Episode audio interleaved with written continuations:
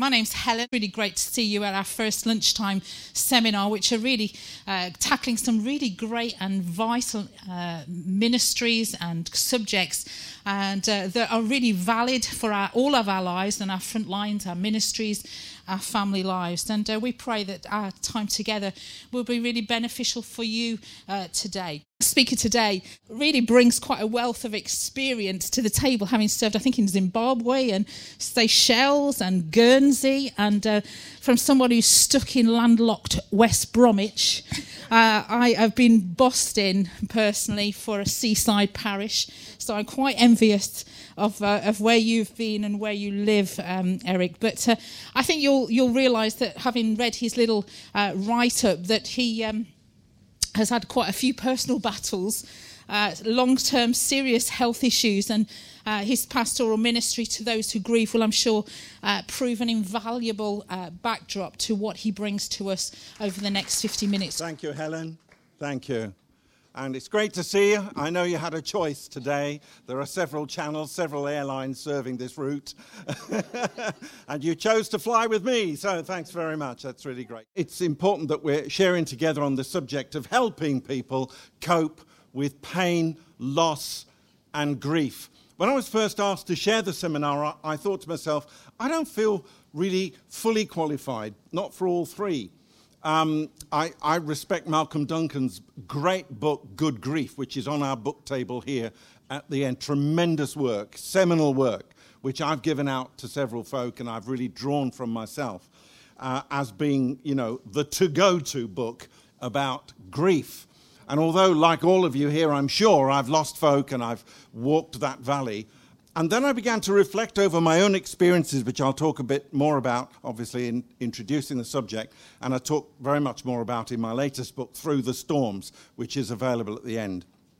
Um, I realized that actually grief touches us not just through the loss of loved ones who pass on, but through the loss of all kinds of things, through the loss of our strength, the loss of our ministries, the loss of people who have fallen away from the faith, the loss of all kinds of things we had hoped for, like the people walking to Emmaus. We had hoped.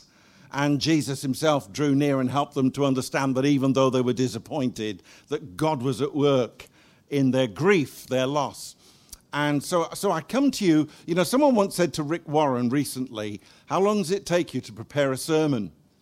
And he answered, 60 years. And I prepared this seminar over 22 years of the most painful condition known to humanity. Uh, if you're in medicine, if you're involved in medical care at all, you'll know that acute pancreatitis is one of those most painful conditions. The pancreas sits in the middle of the body um, so that it's right there, uh, like the shape of an ox tongue, and um, all the nerves that serve your brain with pain go north and south through that organ or near it, and the major blood vessels all go near it. When it gets blocked or malfunctions, it's the, the enzymes, that it does two things. It produces enzymes which dissolve meat, and it produces insulin that controls your glucose, your sugar. And uh, when the enzymes that eat meat start to escape from the pancreas in the wrong way, which is what happens when it gets sick, then it eats through those nerves and it eats through the blood vessels. So I suffered with acute hemorrhaging pancreatitis. Um, I also suffered with acute necrotizing pancreatitis, which is when the pancreas turns to gangrene. And it is one of the most painful conditions known to man. I had over 100 admissions to teaching hospitals in the UK.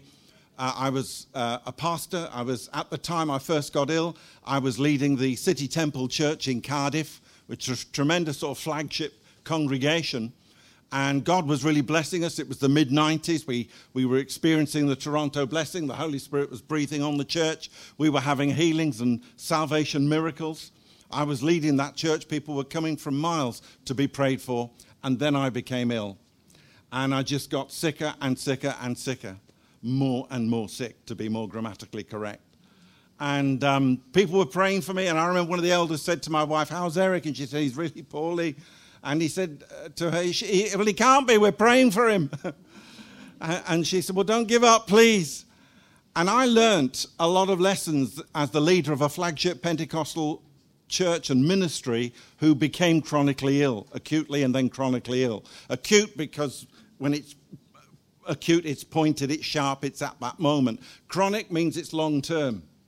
So I became chronically ill with chronic pancreatitis with recurring acute incidents, requiring me to be, uh, uh, after a while, I had to leave Cardiff because I was so sick. So I went back to Guernsey to try and recover. And um, Guernsey is where we came from, my wife Diane and I. We were both born and brought up in Guernsey. It's from there that we set out in ministry and uh, served in, uh, went to Elim Bible College, then served in churches in the UK and uh, back in the islands, and then overseas as missionaries in Seychelles in the Indian Ocean, a thousand miles from anywhere. Fabulous assignment. Um, and then we, we moved into Zimbabwe. Really loved being in Zimbabwe for the Elim International Missions, serving in and around the eastern part of the country where Elim has its bases and churches. Uh, at that time, it spread much more nationally now. And then came back to the UK to take up the role of senior pastor at the City Temple, Cardiff. And it was from there then that I became so ill. And, you know, there are many mysteries, aren't there? We've just been through two years of the most appalling uh, pandemic. We're still, you know, it's, it's still an issue for us. So many hundreds and thousands of people have died. Many of our churches have been impacted by this. I attended a leadership conference in Birmingham in March 2020, and one of the major speakers had died within two or three weeks.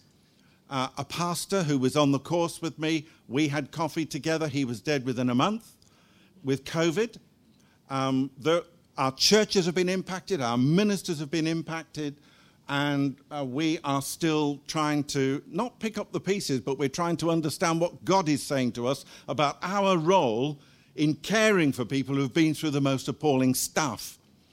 And um, I, so, what I want to do is just share a little bit about some of the experiences I've learned because, you know, after 50 years in ministry, and during that period, my wife Diane um, went through 13 years of crippling anxiety and depression. So I had to kind of lead a church, a Pentecostal church, while my wife was desperately unwell with mental illness. Um, and we had a, a, small child and a major building project all at the same time. And I learned a lot of lessons there about helping people through stuff. And I thought I'd done helping people through stuff and got the badge um, until I went overseas and, and saw you know, real suffering in, in the African church and, and in the rural congregations that we served and so on. Um, and then, you know, entered into my own experience over 22 years of appalling pain with over 100 admissions to hospital, long periods in intensive care, several near death encounters, 30 operations, 32 operations, uh, the last one of which, well, I know I've had one since, but the major one was five years ago in Newcastle at the International Transplant Centre, where they took away my pancreas and my spleen and my gallbladder and all my bile ducts. Hallelujah. And I've never been so well. Um, uh, you know, we used to sing years ago, Have you any room for Jesus? Well, I have. uh, and so, you know, yeah, I have to take pills to replace what the pancreas would do, but who cares? I'm well uh, and all that pain is gone. And you know, we Pentecostals get all uptight about taking pills and we get all shameful and worried. I talk about that in the book because I was on morphine for 22 years and I was taking a thousand milligrams of morphine equivalent per day and it was not even touching the pain. I used to take fentanyl by patch, by lollipop when it was still available as a lollipop, by injection. I was one Easter, just a short time ago, I was in the intensive care unit in Guernsey on a, um, a cocktail of fentanyl, a, a, um, a drug called ketamine, which was a horse tranquilizer, being pumped directly into my veins for three weeks. And, you know, the kind of antibiotics that would clean your toilet just straight into my veins.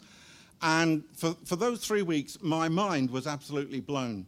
And one of the issues I've discovered is that I, I went through periods of deep paranoia when I was involved in intensive care, a thing called ICU psychosis. And uh, I talk about that in the book because the after effects of that have been quite difficult to deal with, especially because I've continued as a pastor, preaching when I could, ministering and serving churches, and, and dealing with all this stuff. And uh, so I kind of seen the good and the not so good of support, okay? Uh, and, and I have to say, I don't think we Pentecostals are very good at supporting people through chronic conditions.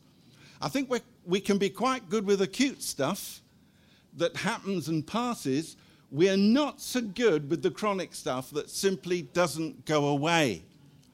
And sometimes, um, because of the public statements we make uh, and the prayers that people pray in public, and we should think very carefully when we pray in public because we are making statements that people will listen to and perhaps interpret wrongly sometimes. Okay, that's not to stop you doing it, but think about it. Um, and I write about some of that in this little book called Storm Force because I deal here with the issue of some of the Pentecostal theology that actually makes it very hard for disabled people to be part of our churches. Um, because when we say that Jesus saves and heals through the atonement in the same style, and somebody is not healed after 20 years, they may ask themselves, Am I saved? If it's all the same, right? So think about that. And, and the book was written, Stormforce was written to help you to think about it and just be a little more wary and careful for people who are going through stuff and attending the church. Okay, now that we're back together again, we love the fellowship, we're thrilled to be together we need to be aware that people are sitting there with all kinds of stories, and some of them will not be as um, perhaps as comfortable to tell as, as some of the wonderful testimonies we hear. And we thank God for all the great things He's doing among us and the healings and the miracles. But sometimes it's not like that. And, um, you know, I, I, there's a quote from, oh, let me just move the, the slides forward we're talking here about the missional opportunities of caring for people. There are missional opportunities in saying we care and proving it long term by standing with people when things don't clear up quickly. But there's also moral obligations. We're called by Christ to care and to stand with people. And I'm going to help you to understand how we could do that a bit more effectively because I felt so lonely and my wife felt so lonely and lost in our long term uh, condition 22 years. We thought our doorbell had rusted over um, because we didn't fit the pattern. Spirit filled Pentecostal pastors on morphine. Um, and, and, you know, he's, he's depending on, on drugs and, and hospitalizations and so on. I was once in, in one of the London hospitals, University College London Hospital, and a lovely nurse was coming to administer morphine for pain relief. And she said, I see you're a reverend. I said, Yes, I am. She said, What sort of church? I said, Pentecostal. Wonderful. She said, I go to Kensington Temple. I'll ask my pastor to pray for you. I didn't tell her, but Colin had been in and prayed with me. and uh, I love him and, and, appreciate him as a dear brother in the Lord. And, um, but you know, I felt such shame that I, as a Pentecostal pastor, was receiving morphine that day can you, I don't know if you can understand that, but I felt absolutely ashamed, as if I'd sinned some sort of moral sin and been found out because I was needing morphine to control my pain. Isn't that odd? And yet, it, you know, we, we are kind of, and, and it took a, a godly Baptist chaplain, I talk about this in the book, to come along and help me because I was so embarrassed to be there. I remember saying to, to um, when I was in the ICU in Guernsey, in Guernsey, everybody knows everybody. Hi, Martin. I know him because he's from Guernsey. um, and, you know, I, I, remember saying to one of the, the nurses who I recognized had a sister in one of the Elim churches. And I said to her, Please don't tell your sister I'm here. Don't tell anyone I'm here. I didn't realize the churches were holding fasting and prayer for me. They all knew I was in the ICU. But I was so embarrassed that I, as a Christian leader, was ill long term and was so seriously ill. We've got to get past this. We've got to get over ourselves, folks. Um, and, and, and this Baptist chaplain helped me in London because I said to her, I am so embarrassed about my need of drugs. And she said to me, Eric, if, if you were diabetic, I wasn't at that stage, you, you would need insulin. You know, people with bad eyes need glasses. Um, listen, you give thanks for your food when you receive it, why don't you give thanks for these things that God has placed in creation and actually bring, actually bring relief and blessing to people like you in need? So I learned to say grace before I had my morphine. of course, it can be abused. Of course, there's addicts who, you know, should never have done what they did with it. Um, and opiates, etc. But you know, I, as I say, a thousand milligrams of morphine equivalent per day and it, I was not having any trips. I, as soon as I was free of the pain after surgery, I came off it, and no worries, mate. It was gone after 20 years. Because when you take it for pain, not for other things, um, it does its job, and, and you know you can move on. But just coming back to support in Pentecostal churches for people who are in long-term pain, grief, or loss, I, I've come to realise that actually we've got to we've got to come to an end of relying on other people's support. Much as I'm trying to say to you, we need to give more support, I want to say if you're struggling, you, there comes a point where you have to say to yourself, um, I, you know, actually, people are people and they move on and they forget, but God has said, I will never forget you, I will never leave you nor forsake you. And, and John Ortberg says in one of his books, no one is safe for a community if they have not first been disillusioned, if they have not died to their illusions about a community of perfect people, and been awakened through that disappointment to their call to love the actual people that God places around them. Welcome to your local Elim church. You can forget it if you think it's a community of perfect people. It certainly is not. And so over the years, I, and, and, that's why you're welcome there, by the way. um, uh, over the years, then, you know, I came to, I received different kinds of love and prayers, and uh, I learned a lot through it. Let's just think about pain. Uh, yeah, sorry. From, from the scriptures, of course, Paul tells us that we're to share each other's burdens and troubles and so obey the Lord's command. What command is that? Well, Jesus said to his disciples, Now I'm giving you a new command love one another. Just as I have loved you, so you must love one another. This is how all men will know that you are my disciples, because you have such love one for another. So, pain, loss, and grief comes in many shapes and sizes. Very quickly, because our time is short. But there's all kinds of stuff going on at the moment, isn't there? My goodness, with the pandemic, a war in Europe um, we're getting, maybe some of you are getting refugees from Ukraine coming into your town, into your churches, opportunities there to love and serve them, bereavement, job loss, uh, financial poverty, retirement, chronic ill health. All these things can cause pain, loss, and grief. Childlessness, miscarriages, and child death. My goodness, what depths of grief. Unwanted singleness, I believe, can cause ongoing grief, and we should not neglect or overlook the singles in our congregations. Personal or moral failure, rejection by other Christians, loss of ministry, loss of strength and personal faculties. I became like a child. I had led a church of hundreds. Um, served as a missionary dashing around Zimbabwe with all the drought relief in the back of my truck, saving villages, you know, uh, leading leaders, teaching leaders, overseeing a denomination in that land. And then here I am in, in hospital beds being cleaned by nurses like a baby. All my weight fell away. I had to relearn how to walk. They wouldn't let me look in a mirror. When I came out of ICU the first time after three or four weeks, they wouldn't let me look in a mirror. And I'm glad they didn't. When I did finally catch a glimpse of myself in a mirror, I was shocked. I looked like somebody out of Belsen. And, you know, the, there's all kinds of loss and grief that can come to us, and people losing strength and personal faculties, maybe as the years go by. Loss of respect, loss of position, loss of trust in previously respected leaders and institutions. Think of the big names that have fallen in the last couple of years. And, and our people are feeling this. And uh, disappointment at seemingly unanswered prayer then decline in church attendance. Things were going so well, and then came the pandemic, and now look at it. And you're thinking, my goodness. And um, lack of commitment from volunteers, then mental health issues and suicides. Suicide's an absolute plague.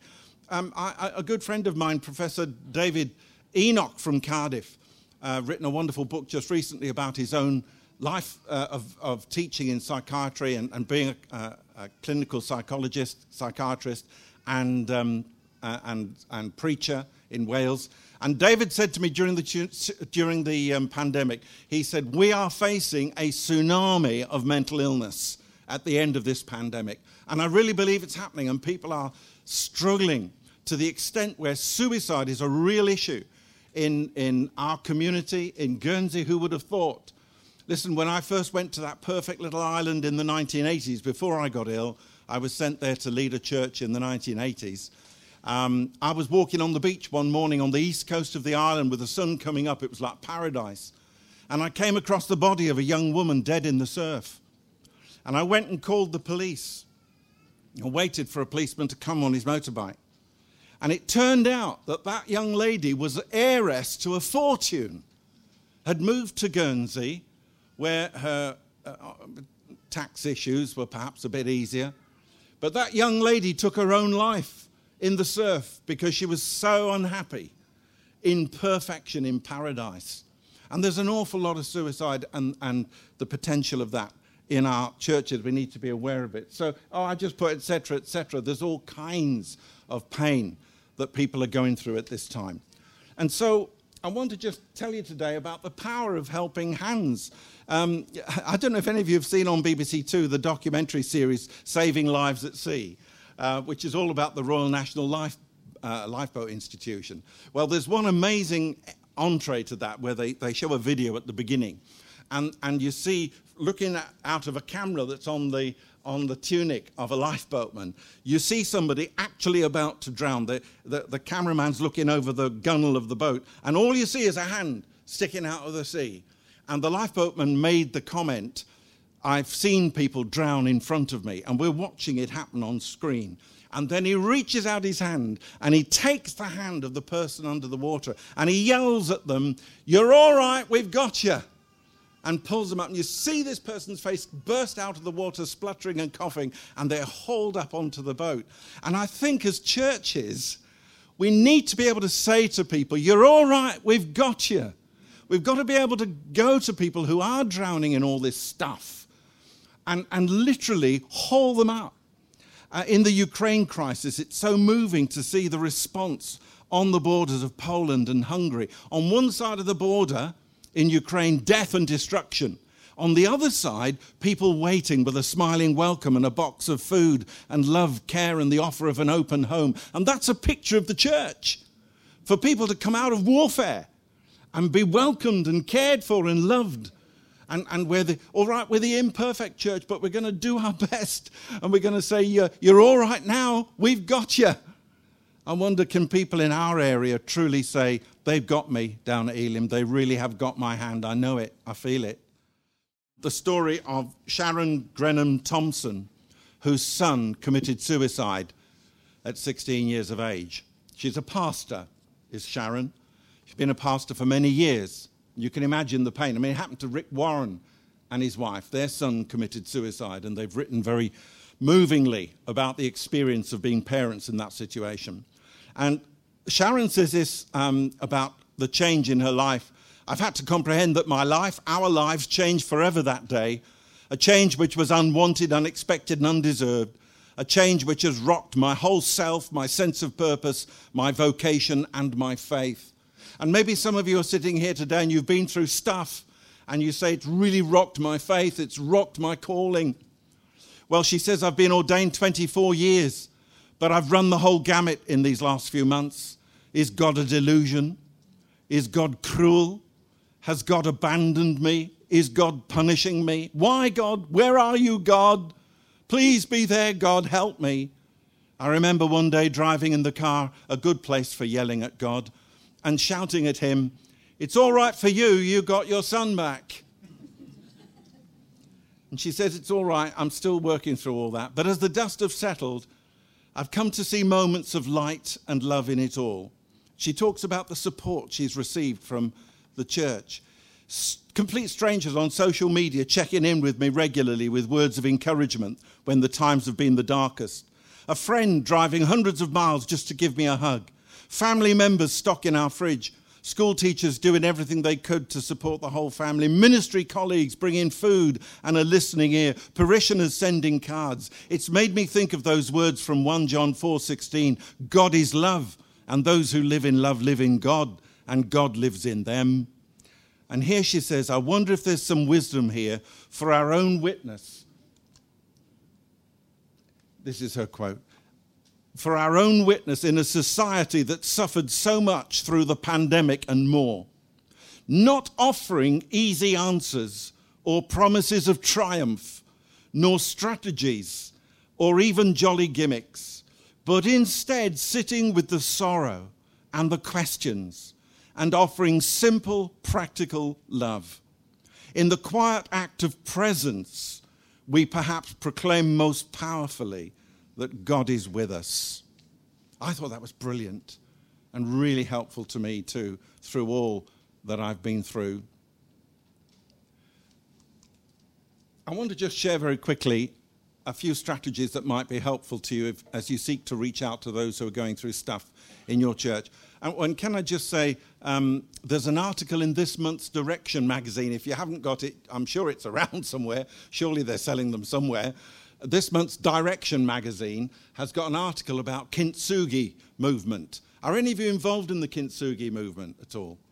No, okay. Appar- yeah, apparently some of our 27 Elim churches are setting up these Kintsugi groups. Kintsugi is an ancient Japanese art whereby it happened when a, a Jap- uh, well, it might be a Chinese scholar, but it's a Japanese art, um, knocked a bowl and it fell to the ground and broke and then he took the, the, the, broken pieces and he mended it with a special amalgam of glue and gold dust. And so the repaired bowl had all this gold in it. And actually, kintsugi repaired bowls and items are more valuable than the originals, right? And, and this is what we know as Christians that there is something in brokenness that brings healing. Isaiah 28 and verse 28 says in the old version, bread corn is broken. In other words, you can't make bread before you crush corn. Jesus said, except a corn of wheat fall into the ground and die, it remains alone. But if it die, it brings forth what? Much fruit. So when we're broken, good things can come. And what kintsugi stands for is the idea that after you've been broken and fixed, you're stronger than before. you're more valuable than before.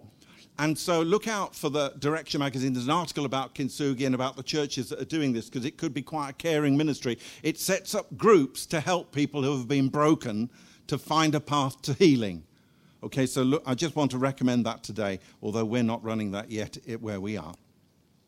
So I want to talk about the place of and the importance of support teams. When Diane was critically ill with um, my wife, with, with anxiety and depression, crippling anxiety and depression. And the church that I led didn't know I had a wife because she hardly ever went to church. She was bound to the house in terrible fear, all kinds of symptoms. And, um, we sought help everywhere we possibly could, but it was ever so hard. God spoke to the church and he spoke to me about a, hun- a vision of a honeycomb. Now, honeycombs are not made to give you your toast in the guest house when you go to Elim Conference. Honeycombs are created to nurture the young of the bees, right? And the bees go off and collect all this marvelous pollen, bring it back and create a little cell of sweetness. And the cell of sweetness nurtures the fragile and the young.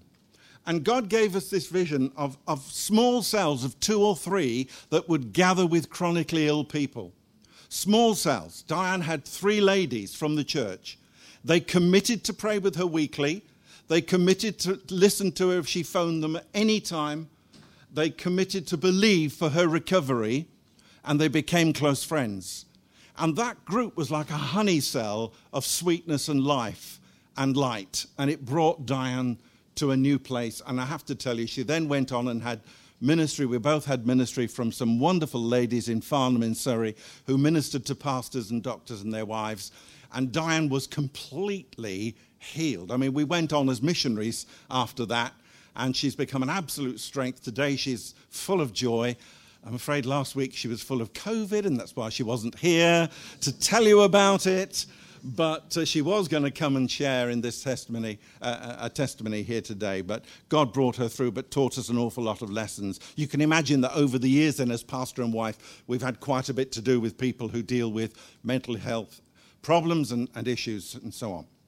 So the vision of the Honeycomb as a support network has stayed with me. And I do feel if you've got chronic people in the church who are chronically ill, physically or mentally, consider the possibility of allocating a small team of two or three. We've seen the value of team, haven't we, during the pandemic? Um, churches have set up work parties and specialist groups across church lines sometimes so that they could offer food banks and clothing banks. They could deliver stuff to people in, in lockdowns, etc. It, the, the great thing about small teams is that it's mutually encouraging because dealing with chronic illness is desperately discouraging. And, you know, when you've got someone who's mentally ill for 13 years, or you've got a guy who's seriously, chronically, physically ill, uh, plus mental problems as well from it, for 22 years, um, you know, it can get a bit discouraging to your support team. So, so two or three is, is more doable. And um, I just want to share that vision with you and, and, suggest it's something you might consider. It also overcomes the problem of the pastor or anybody else being seen as a kind of messiah who can fix all problems. Um, and yeah, there's a guy with a messianic complex at the back. Hi, Matt. no, I, he's the last one with a messianic complex. But I've struggled with that over the years as a pastor, can fix everything. And. Um, but small teams of two or three around the chronically ill. That's what they did for Diane, and it helped to see her through her anxiety and her depression. And then I, I want to move quickly on uh, as time has uh, moved on. But um, we need to ditch the ready answers. Pentecostals are very quick to offer ready answers to people in, in uh, chronic conditions. I, the times I was told, God's still on the throne, Eric, don't be afraid, you know, or we're praying for your brother, which was great if they were you know, terrific, but there were so many cliches which stuck in my gut. There was a song that went around, God is good all the time. It's true. I couldn't sing it for ages. I had to come to a place of faith in the Spirit when I could start singing it again. I couldn't sing that song when there's pain in the offering. I still choke up at those words. Because um, there was pain in my offering and I didn't want to give it and I didn't want to have it. So, you know, um, ditch the ready answers and learn to listen. What does that mean? Well, here's, some, here's an honest approach for us. First of all, embrace mystery. Um, Isaiah 55 8 and 9 says this For my thoughts are not your thoughts, neither are your ways my ways, declares the Lord. For as the heavens are higher than the earth, so are my ways higher than your ways, and my thoughts than your thoughts. We need to resist putting God in a box. Uh, as Pentecostals, we're very good at doing that. And we say, you know, God works in these ways, and that's it. And, and we need to, to recognize that our God, you know, just blows your mind. I mean, when you think of a thing like the Hadron uh, Collider, you know, there's something buried under the soil in Switzerland which yeah, is doing all sorts of nuclear fusion things. I mean, that blows my mind. But, but God knew all that when He made the earth. You know, in Christ, all things consist and hold together. So if God could do that, and it blows my mind, why do I think I can contain the Almighty in this 20, you know, this few pounds of grey matter called my brain? Why do I imagine that God, who made the universe and flung the stars in space, has to explain himself to me? So when a young pastor, full of energy, full of life and hope and vision, becomes sick, and we all pray and fast and ask God to heal him, and God takes him to heaven, and we're all left with the mystery, and I'm describing a situation that's happened twice in the last couple of years in Elim alone. What happens as we seek to cope with that disappointment? We've got to embrace mystery. We've got to say, God, I love you. You're bigger than all, all that I understand. You're bigger than all I can comprehend. And I choose to trust you. We trust people with technology. I don't know how this 400 pound clicker works. I've got a 10 pound clicker in my bag just in case they didn't have one. Somebody told me this is a 400 pound clicker. I don't know how that works, but I trust it and I use it. How come I can trust a 400 pound clicker, but I can't trust God when I'm in pain? How come I can't trust the one who made heaven and earth when he takes his time answering my prayers because he's teaching me lessons, or my wife lessons, or the church I serve are learning lessons, or our son is watching our faith through suffering? You know, I mean, come on, God's at work. And we need to embrace mystery. Why must our God be so manageable? I want to also say let's not despair. Don't give up on people. Don't give up on folk. I, I think it's so important to recognize hope is a powerful healing force. Got a whole chapter on hope in my book, Through the Storms. Hope is a powerful healing force. And um, we mustn't give up. I, and I needed people to hope for me when my hope was gone. I thought, I'll never be free of this thing. When you're in pain, you can't sleep at night, you're on massive opiates, you've got all kinds of stuff going on in your body and mind. You don't know if you're going to be alive next week because of this condition. Hope is difficult to hold on to. You sometimes hold on to it by a thread. And then you want someone to come to you who will hope for you, who will just believe for you, who will keep believing. And after 22 years, that was hard going.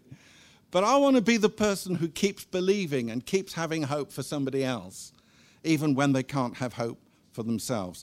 Uh, we're so thrilled about a guy called Charlie, aren't we, Matt? Who um, recently came to know Jesus. He spent probably 40 or 50 years since his wife became a Christian, persecuting her and pressurizing her. If she didn't get back from the meeting in time to put his dinner on on a Sunday, he was mad with her. He really made it hard. She was really scared of him.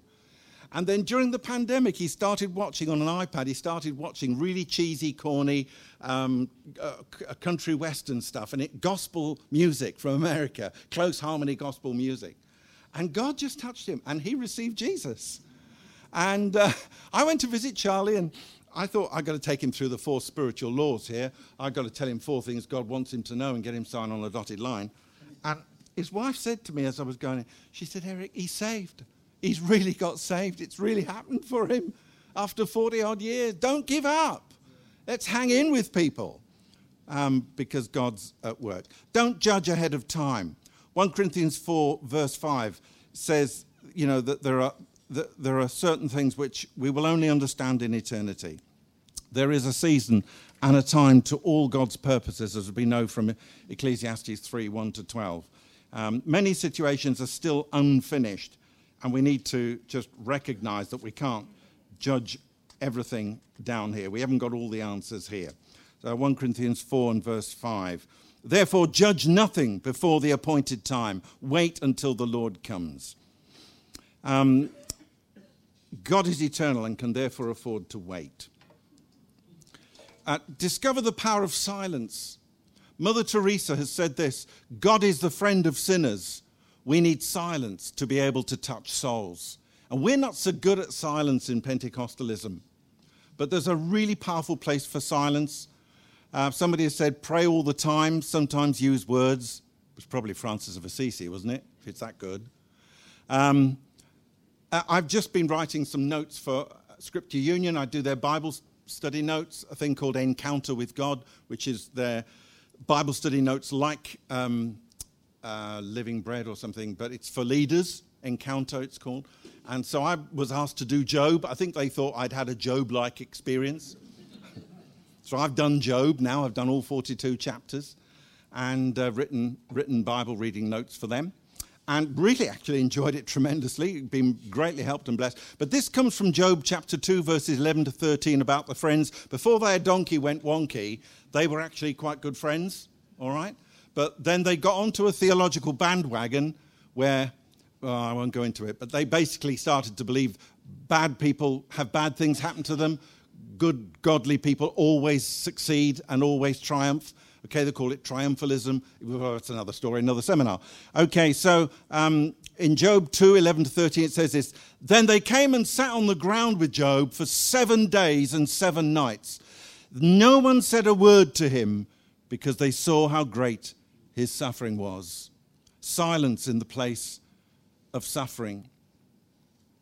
I want to go on to a prayer. This prayer was written by Eddie Askew, who worked for the leprosy mission. And um, I, I find it very moving. Lord, if I'm faced with someone's need today, help me to offer silence, not in the coldness of indifference, but in warm welcome to hear their version of events. Help me to control the urge to talk, to people their lives with my puppets, to jump to safe conclusions for which I have stock answers. Teach me with open mind and heart to hear their words and thoughts, to substitute the cliches I mistake for truth with quiet love, spoken through eyes, not mouth, in hand, not sermon, in love that comes before advice. Love that comes before advice. Father, I thank you for those who are here because they care. I thank you for their churches. I thank you for their ministries. I pray blessing, Lord, upon them.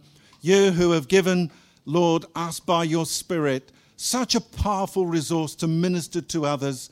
We pray that you will help us to be conscious of the needs of the long term ill, of those who are in pain, of those who are suffering loss and grief at these times of war and pandemic. And we pray, Lord, that as the body of Christ, we will reach out and minister as you have determined, so that even if people feel God is silent, they will hear him through the love that touches them from our hands. In Jesus' name, amen.